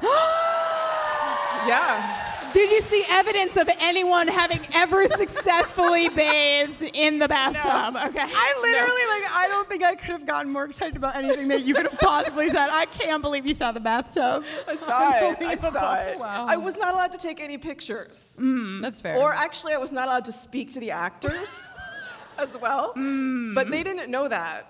So they they spoke to you. they spoke to me. Could I you speak back? I mean, I said hi. We were like in the dark of the soundstage while they were waiting to go on. So, I mean, so I did meet Gillian Anderson, even though I wasn't allowed to meet her. Cool. I did meet her. It's actually kind of cooler that you met her while you weren't allowed to meet her than if she, you had been allowed. she been wouldn't allowed. remember me. It was like totally dark. I'm like this like graduate student like this. But what if Malinda? What if she did? What if she was like, oh my god, I'm always taking notes also? Maybe, maybe. Uh, she took a lot of her character actually from that moment. Probably. That's probably where she got it. Yeah. She had to wait nine seasons before she could really get into yeah, her yeah, character. it took that. She hadn't met me yet. It yeah. took that. Oh Yeah. my God, that is absolutely incredible. It was really fun, and I, I was I got to listen to the writers all talk about how to you know write an episode, and that was really cool too. And I was looking at my research online. It's on my if you want to read my extremely academic paper, it is on my website. The whole front row is like, mhm, mhm, Yeah, mhm, mhm. it is on my website. It's like the funny thing is, it's like a very detailed description of how they used to make TV Yeah. in the Mm. 90s and early 2000s. Like they don't make them like this anymore. They don't have these giant writers' rooms. They don't have this kind of episodic 24 episode season. Yeah. Like the rhythm of television is totally different. So it's it's so funny because it's like a time capsule Mm-hmm. of how they used to do it, and they don't do it like that now. Everything is different. So, what took you from this is cultural anthropology at this point, and then you did this research, you left that program, and now you're just like New York Times best-selling author, have written a million incredible books. Like, where, like, tell us how that, how did the X Files do that for you? Oh yeah, it was definitely the X Files. well, the, the funny thing is, after I did my graduate research, I dropped out to become a freelance writer, and I started writing for lesbian entertainment websites. And I became a TV rep- critic, like an entertainment reporter. So then I actually learned a lot more about Hollywood. Wow. I, um, I stood behind David Duchovny at a party once. Nice. That was big. You have been so close to both of them. Oh my God, but you know what was the, my most amazing experience? Please tell me. I oh, shook the hand of Anthony Stewart Head.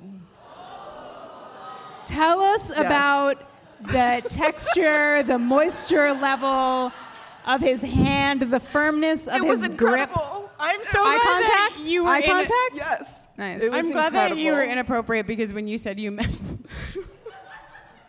when you said you met Gillian Anderson, I knew that I would get in trouble. But my first thought was, how does she smell? I'm so sorry, but then you were creepy about Giles, so I can be creepy about Gillian. I mean, it was Giles. You know, I was I Oh, was yeah. completely stunned. Yeah. Exactly. Yeah. I was doing this. For those of you on That'll this side. translate later for the podcast. Yeah. Well, you just have to mix it in stereo. Wow. Um, so any, yeah, so I did all that, and then I started writing my first novel at the same time, and that came out in 2009. It was a long time ago. It was, it was called Ash. I was going to say, was it Ash? Yeah, it was Ash. That is the first book It of rips. yours that I ha- ever read. Oh yeah. It's Same. real great. Ditto. Yeah. It rips. Yeah. Oh, It wait. was, it was the first book I wrote. So yeah. No, it- so I'm it- going chronologically. Yes, yes. And so then I, I left entertainment reporting and um, have been writing novels since then. Hell yeah. So Now, okay, I have a question that I don't know if this will make any sense because I didn't pre-plan it, but like the books of yours that I've read are are set pretty either in a like Ash is a retelling of the Cinderella story, and the and then I've read uh, the Telegraph Club last night at the Telegraph Club, and I'm a, we're about to read Queer Book Clubbers. Are you here with me?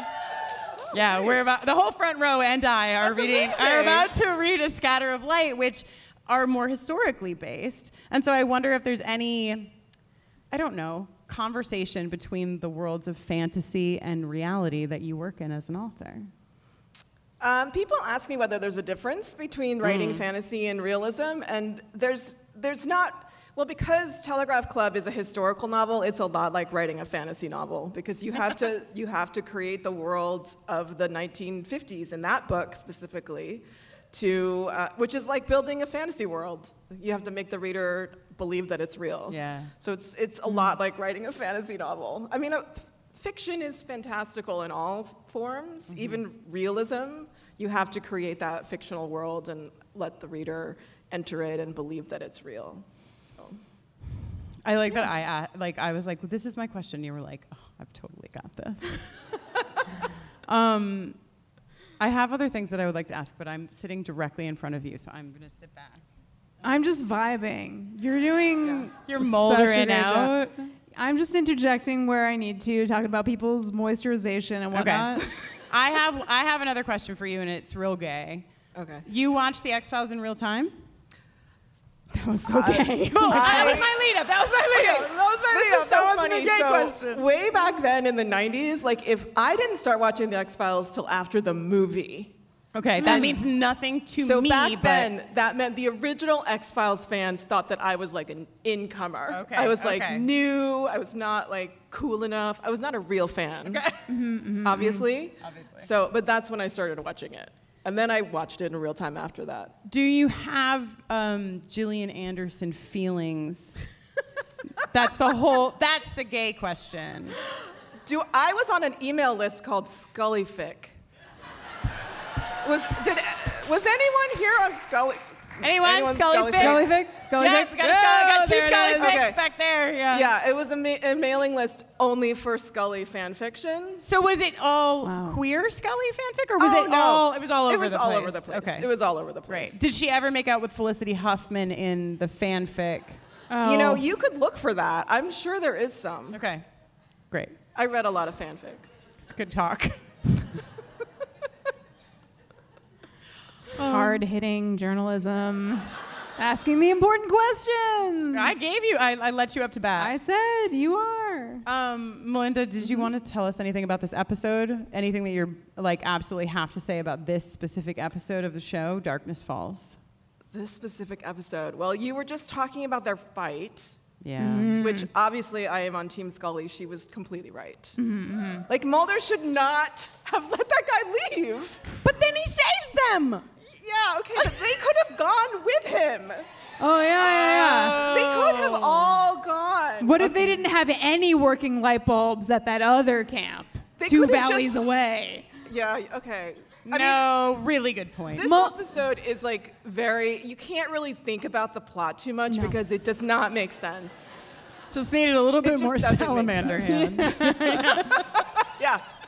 That would have made just as much sense. yeah. Yeah. This is a thought I had. Why don't they light a fire? Why not?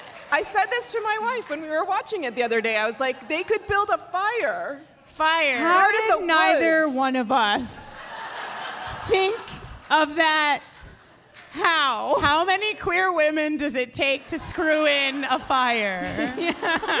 That's a different question. To screw in a fire? Sounds dangerous. doesn't, doesn't sound safe, no. No. Malinda, um, I, are you gonna make it? I'm fine. Great. um, truly, I cannot explain to you how excited we are to have had you with us tonight. Oh. like really, really, truly, on every angle. The the fact that you're an X Files fan, the fact that you write incredible, incredible material that we all consume ravenously. Uh, it's a real honor to have had you. So thank, you, for being a part of the podcast. Well, thank you for inviting me. This is amazing. I've never gotten to talk about my X Files research before. Will you come back?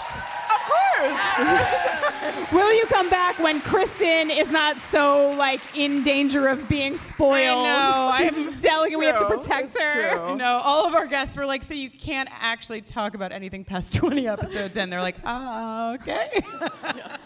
Well, thank, you. Thank you so much. everyone. Where's Malinda Lo? Hell yeah. Hell yeah.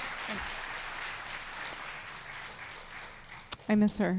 I, mi- I, I do too. I miss her too. Well, Jenny, Time to button this place up, Kristin. literally, my nose. Plastic on the windows. St- Where did all this plastic sheeting come from?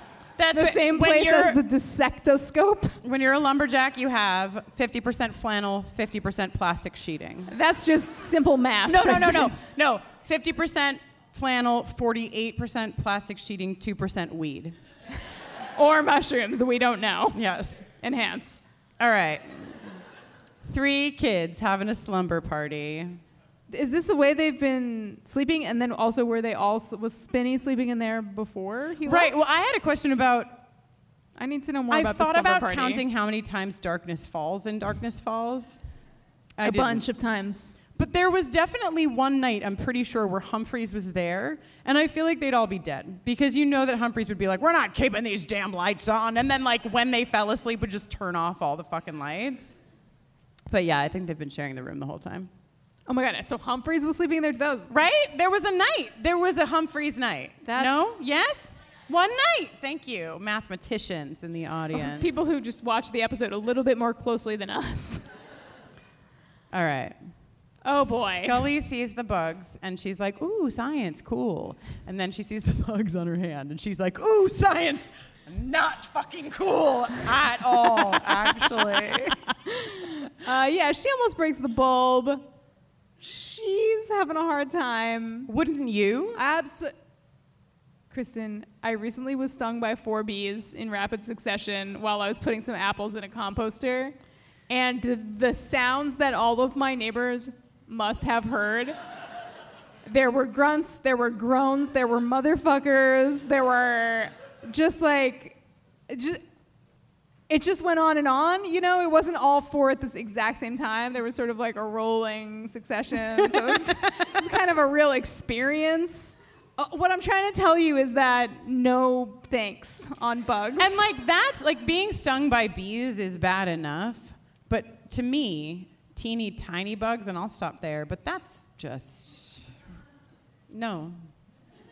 That's what I'm saying. When they're big and I can see them, Yeah. It's bad enough. But these little motherfuckers, 200. you can only see when a shadow falls across you, No when fucking- darkness falls. I would have done the same thing that Scully does here, which is flail about. This, she this just was punching me. bags of light bulb.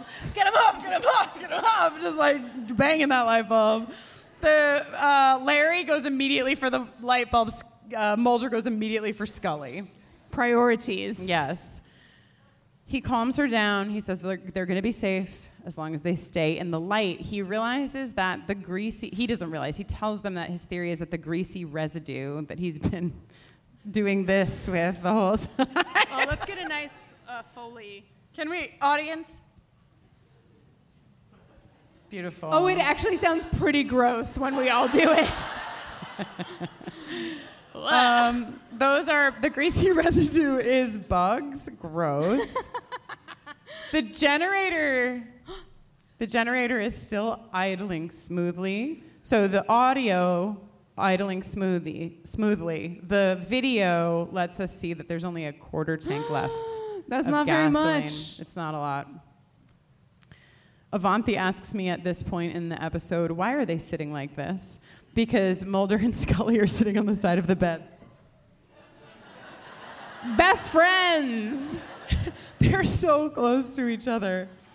Um, so they have this romantic conversation about oxidizing enzymes. Um, Scully. Just like fireflies. Scully, I write, Scully really thinks they're going to die, or does she just want a reason to kiss Mulder?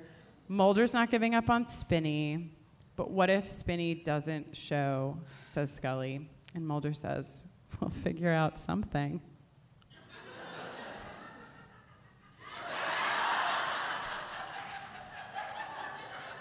I'm so sorry. Okay, I have really important caption notes. I'm ready. The generator is idling roughly. The generator is sputtering.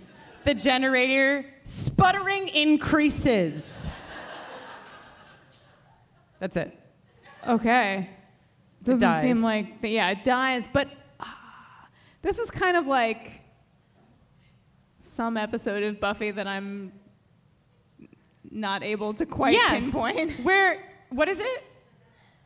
Oh, yes, amends. Where, like, the minute that. The minute that the bad thing might happen, the sun comes up. No, it's the sun will never come up because it's a snow day in Sunnydale. Right, right, right, right. Okay. Because LaToya wrote, LaToya, like, I think, didn't see this thing that happened because it's like the generator dies and we're all like, oh my God, it's going to happen right now. But it's just fate that when the generator dies, the sun comes up. As I've said, always, many times. All right, the boys are going to fix their truck. They roll the wheel down to the truck. This is some real boy shit. let's take this. Let's take this tire off this truck and roll it down the hill for a while. I know there's a purpose, but also, I'm so sorry about my note. It is really gendered and absolutely inappropriate, but I wrote, LOL, Humphreys, die like a man. you know what I mean. listen. I don't think anybody looks cool when they get killed. By I would look space so bugs. fucking cool. yeah. I would be like, Wait, show me your. Kristin in the cocoon sipping a friggin' 16 ounce I'd have can just of like beer. a cigarette here and Yeah. a beer here. Okay, Cocooned. noted. Preserved like the icon I am. Uh, Thank you. Uh, just as they roll up to Larry's vehicle and a cocooned Humphreys, cocooned, who comes jeeping along? But Mulder's crush, Spinney. Yeah. His, His- friend. Please. His friends didn't make it. it's really sad. But there's no time for that, Kristin. No. And Larry's like, what about Humphrey's body? And everyone is like, skirk. And literally nobody cares, sir. But oh no. You know that thing when you drive over the tire spikes that you laid during your eco eco terrorism, but now you're trying to escape from a whole other kind of eco terror? Uh, and oh no, you've flattened your own tires, and you get out of the car at night to look at it. Honestly, it was the right move. He's standing directly in the headlights of the It car. is curious that they do swarm despite. Okay, you know what? Doesn't make any No. sense. The X Files? I think the light keeps them from swarming. They're she you know what I mean? You know what I'm talking about. It's it's it's goofy, but let's not dwell No. on unpleasantries. There's something so fucking terrifying about the fact that these bugs can fly through the vents of the car. Like, I understand that that's simply the way that vents work, but I don't. That's how the I air would- gets in, Kristin. I would like to be. Can you click that button that's like keep it in the interior of the car? I think that's a relatively new. Oh, so you're saying this is a 1994 problem? Yeah, yeah, yeah. Fantastic. Would never it could never happen to us now. Shot. Okay, so the bugs the bugs kill Spinney. Honestly, the biggest loss is the mustache uh, for the whole episode.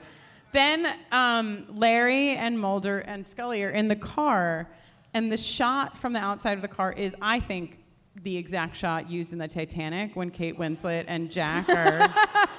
it's like all fogged up, but instead Yeah. it's like instead of being fogged up by sex, it's like fogged up by dying slowly by LED bugs. Okay, and then the bugs have taken a note from Mulder's slideshow. Oh. And they're like, let's fade to green. Let's fade to green here instead of black. I went, look at how excited I am in my notes. All caps. Wow, fade to neon green. The neon green that the bugs fade to is bright enough to summon the helicopter, the rescue vans, everyone in Hazmat hazmat suits. Ugh. the emergency evacuation guy. Okay. If my- they really want Mulder and Scully to stop investigating X Files, wouldn't it just be easier to let them die here? Or later at the little recovery emergency hospital unit? the little recovery. It's like a play. It's like a little play toy. Yeah. Um, I like that. That's your question. It's very valid. My question was: Imagine wearing glasses inside of a hazmat suit. I Just will seems like not. a bad vibe. All right. My first note in my first note in quarantine is bleeping buttons because this robot doctor man that Josh Kantor did a wonderful impression of is literally just going around to every monitor and being like bleep bloop bloop bleep bleep blop like no no rhyme or reason just bleeping buttons. Uh, are you at all surprised to see Scully and Larry totally laid out and unconscious and Mulder up and about with his tank? Well, I wrote a note about you, Jenny, um, here because you like to. S- You like to say that you're the Mulder, and I remembered that there was that one time you went to the doctor and they said you had a very strong heartbeat, and you like to brag about it all the time. I don't mean to brag, but I do allegedly, according to a medical doctor. Hold on, hold on. Let's just treat. Let's give everybody a treat. Medical doctor. Oh yeah, she's a medical doctor. Uh-huh. Indeed. Great. According to a medical doctor. According to a medical doctor, I have a very strong heartbeat. So I mean, And I just like, thought, you wow, know, it is what it is. You have a strong heartbeat. Mulder has a strong heartbeat. Maybe she's born with it. All right. Scully was right. They found a large concentration of luciferin. it's nice when Scully and Mulder both get to be Maybe right. she's born with it. Maybe it's luciferin. This is. Uh, I'm going to take that under consideration. Thank you. Um, Jenny, plot twist. Mulder at Scully's bedside. Put your jacket on her. My note says a first and only. Like we. We'll see. Okay. Scully's still not out of the woods yet. Is she out of the woods yet? Is she out of the woods? They are out, literally out of the woods, though. So. Oh my God! there's She that. ah, threading the needle of metaphor and whatever literal.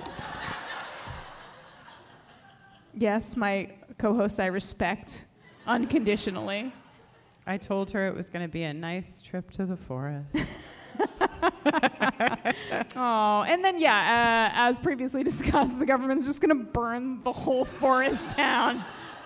And like LaToya wrote a note about this. Like I guess EBE was pretty truthful. Like they Yeah, just yeah. found We just this like kill fuck- shit. They just kill it. Just kill it. Get it out of if here. If we don't know what it is, kill it. Um. Well, that's depressing. I'm slightly more with them in this case because they're bugs. What if they're not successful? That is not an option, Mr. Mulder. I recently got a little.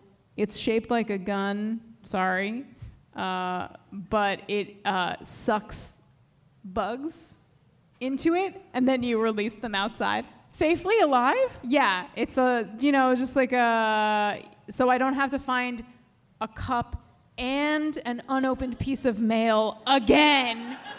You know, there's I've been- just I'm still a doing scoop, that. a vacuumy scooper gun-shaped thing. But it's that- like a gentle suck. Yeah, it's just like. So great question. We'll put it in the Clearly, notes. it's called a bug sucker. I don't remember. Wow. But have you and you've used it? Yeah, you know, like it's like oh, some bugs are too big, and you know, some bugs you gotta like. What happens when they're too big? It's just like some careful maneuvering that has to happen. But my point is, couldn't the United States government manufacture? Just one at a time? No, just like a, t- a really big one for all the greenies. That's a UFO. A you want UFO? you want a thing to come above all of the alien insects and suck them up? That's just a UFO. Maybe we can start Ah. some synergy, some, Yeah. some fire collabs between the greenies and the EBEs. Okay. I agree. I want to save the bugs. Save the trees, save the bugs. I'm dying to know how you're going to get from save the trees, save the bugs into the sexual tension awards. Speaking of synergy, let us turn our eyes, ears, and groins uh, to the Sexual Tension Awards. Sexual Attention Awards. Well, welcome back to another thrilling installment of the Sexual Attention Awards, where we fill some slots with some noms, and then you get to vote on them to tell us who you think had the most, you know, mm, special sauce in this episode. Wait, before you go into it, I'm vibing. I just want everyone to know that my phone just told me it's bedtime. and I was like, yeah, different kind of bedtime tonight, phone. Your phone is always telling you it's bedtime, and my phone is always telling me that my rental period for an entry into the Twilight film saga has just ended. We are not the same. It's true. Uh, in slot number one, you've seen them before, but this might be their biggest fight yet, which might get some of you more interested than usual. It's Mulder and Scully, the mothership. In slot number two, maybe you have. Maybe you have like a, I don't know, sort of Canadian Mountie forestry guy thing. Maybe you just have like a thing for guys in like a certain kind of hat. A hat that kind of looks like a UFO, actually, when you think about it. Sure. In slot number two, we have Larry and his hat. They're, you never see them apart. It's They're true. I didn't even this. realize it until Jenny told me about the nom. I was like, you're right. The hat and that guy are Yeah. always Yeah. together. Yeah, yeah. In slot number three, tell me more about your darkness. I feel like is something somebody said to somebody else in Every Buffy. lesbian ever. and also that it's Mulder and Spinney. Mulder just wants to spin that little mustache, you know? Too far. And in slot number four, they ju- you just can't, you cannot tear them apart. No matter how hard you try, they are inextricably intertwined with a passion none of us can understand because it is by definition otherworldly. It is the little green LED bugs and darkness falling. I just I just want everyone to see like the effort that goes in here. We- There's so many We like had- we had we about- backstage scratch out. yeah, we had about scratch it, 12, it. 12 noms for this episode, and a lot of the times it's hard to come up with even four. But this episode was bustling.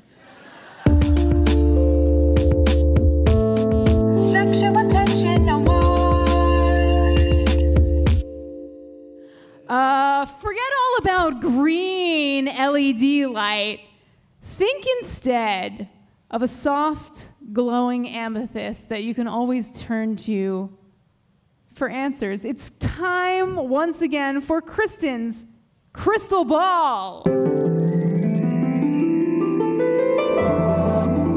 Kristin's crystal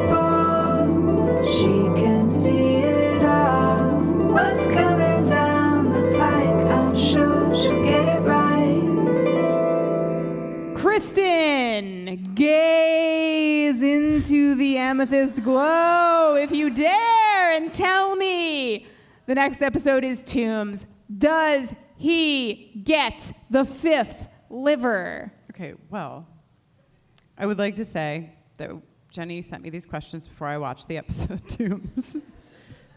Clearly, tomorrow I have to talk about the episode Tooms, so I now know if I was wrong or not. But I'm going to act like I don't know. Very nice. Okay. Professional.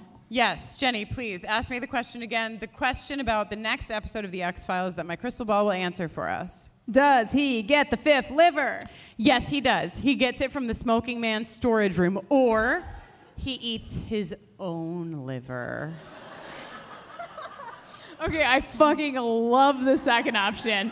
The first option, you think it'd be easier to break into the Pentagon than to just find a liver like off the street? Like order Tooms a loves pizza. challenge. He loves to weasel his little way through. He does Little- like to weasel. Yeah, no, he would probably love to get into the Pentagon. Okay. Do you think anyone dies in Tooms?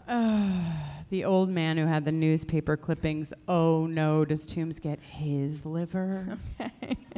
okay. Uh, there's a building that plays a significant role in the conclusion of this episode. What is it? The Seattle Space Needle. Wait. That's not a building, really? Is it? I mean, kind of, but okay, serious talk. Is it the White House? Oh my God, does he eat the president's liver? Okay.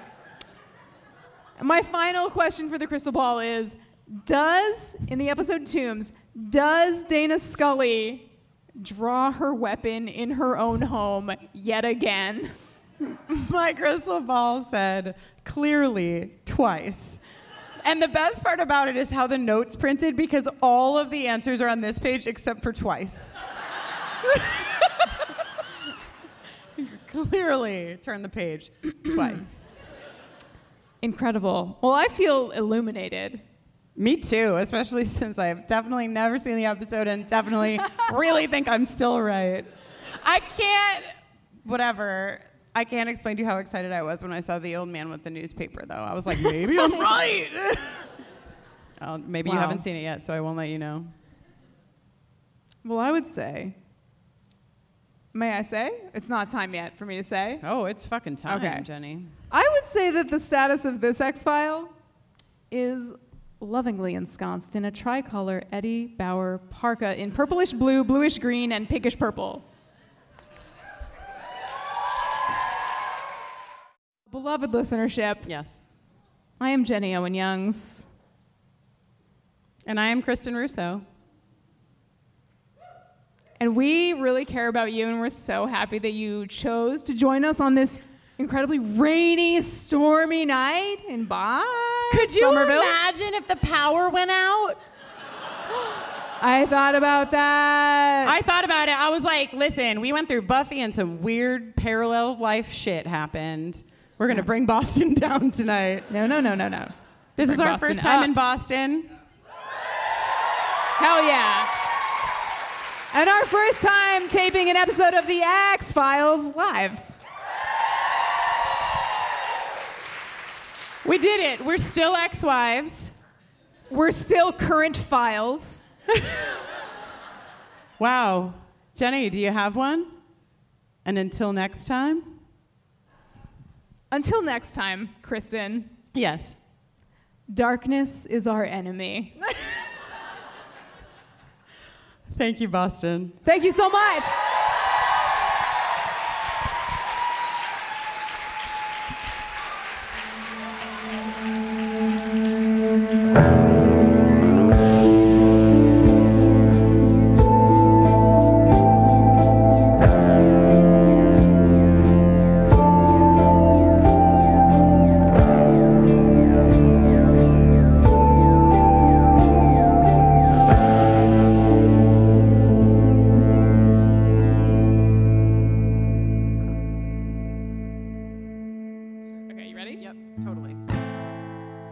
Josh Kantor couldn't be here tonight, but we're going to do our best without him.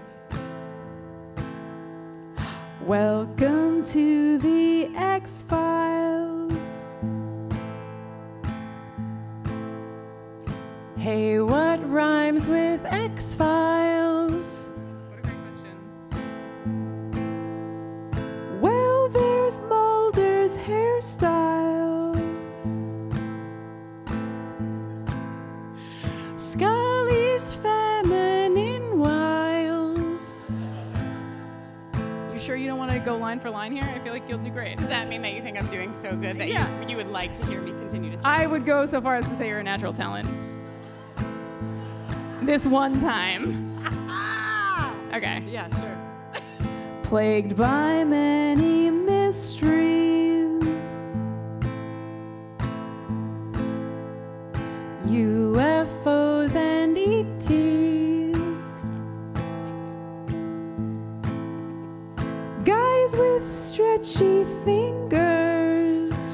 Fingies, should have been fingies, should have been fingies.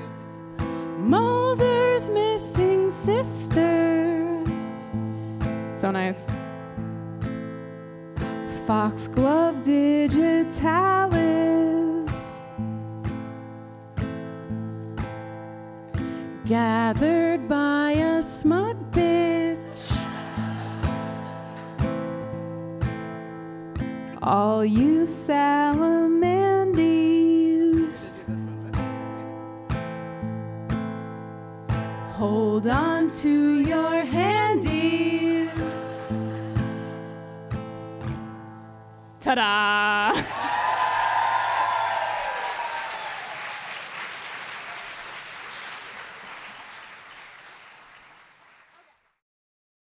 Hi, this is Alex Dolan, the creator of the patron saint of suicides.